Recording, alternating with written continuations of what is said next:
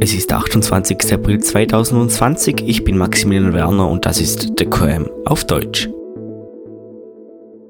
Das sind die Highlights. Hier ist ein tägliches Coronavirus-Update. Die Zahl der Coronavirus-Fälle in den USA überstieg eine Million. Dies entspricht etwa einem Drittel der Gesamtzahl der Fälle weltweit. Richtig gehört. Dies bedeutet, dass in den USA inzwischen 58.000 Menschen an dem Virus gestorben sind, was wiederum heißt, dass in wenigen Monaten des Coronavirus-Ausbruchs mehr Amerikaner gestorben sind als in den rund 20 Jahren des Vietnamkrieges.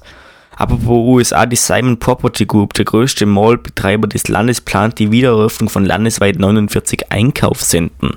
Es ist noch nicht klar, wie viele Geschäfte innerhalb dieser Einkaufszentren tatsächlich eröffnen werden und dürfen. Auch die Lockerung der Beschränkungen in Spanien geht voran. Das Land lässt jetzt zum ersten Mal Kinder aus der Abregelung heraus. Ein Problem, denn in dem Bemühen, diese Kinder zu schützen, haben die Behörden mehr als 1,2 Meilen Strand mit Bleichmittel besprüht.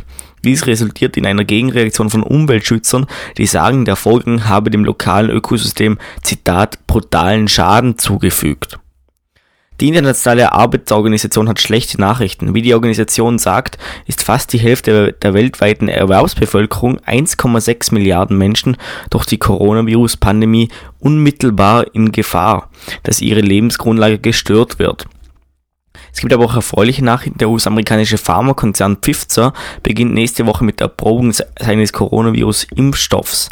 Wenn er funktioniert, könnte er bis zum Herbst eingeführt werden. Die ganze Welt blickt also weiter auf die Zukunft dieser Pandemie. Es bleibt spannend. Und das sind die Wirtschaftsnachrichten. Das Paycheck Protection Program hat sich gerade für neue Kleingetriebe geöffnet. Es gab damit aber einige Probleme. Ein Beispiel, die Webseite stürzte sofort ab und es gab zunehmend Diskussionen darüber, welche Arten von Geschäften, große Geschäfte zum Beispiel, am Ende Kredite bekommen sollten. Und Steve Mnuchin vom Finanzministerium, der ankündigte, dass Unternehmen, die mehr als zwei Millionen Dollar benötigen, überprüft werden könnten. Wie sich herausstellt, dass sie nicht gerade förderungswürdig waren, könnten sie strafrechtlich verfolgt werden. Wirklich. Währenddessen verspricht das AMC Theater keine Universal-Filme mehr zu zeigen. Das warum? Der CEO von Universal machte einige Bemerkungen, die in gewisser Weise implizierten, dass das Unternehmen Filme auf Abruf zur gleichen Zeit auf die Streaming-Plattform bringen würde, zu der es sie in die Kinos bringt. Und in den Vereinigten Staaten möchten wir nochmal daran erinnern, in letzter Zeit wurden landesweit Fleischverarbeitungsbetriebe wegen des Coronavirus-Ausbruchs geschlossen. Dies führte zu Berichten, dass dies zu einer Fleischknappheit in den gesamten USA führen könnte.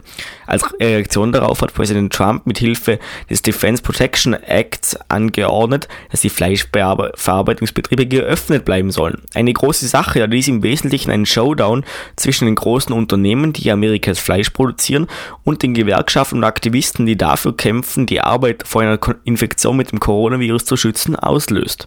Die Spannung ist also groß. Außerdem hat die ehemalige demokratische Kandidatin Hillary Clinton gerade Joe Biden als Präsidentschaftskandidat unterstützt. Dies geschieht nur einen Tag, nachdem die demokratische Sprecherin Nancy Pelosi aus Kalifornien ihre Unterstützung für Biden zum Ausdruck gebracht hat. Und eine weitere Nachricht aus der Welt. Kürzlich wurden mindestens 38 Menschen getötet, nachdem ein im Bau befindliches Lagerhaus in der südkoreanischen Stadt Icheon in Brand geraten war.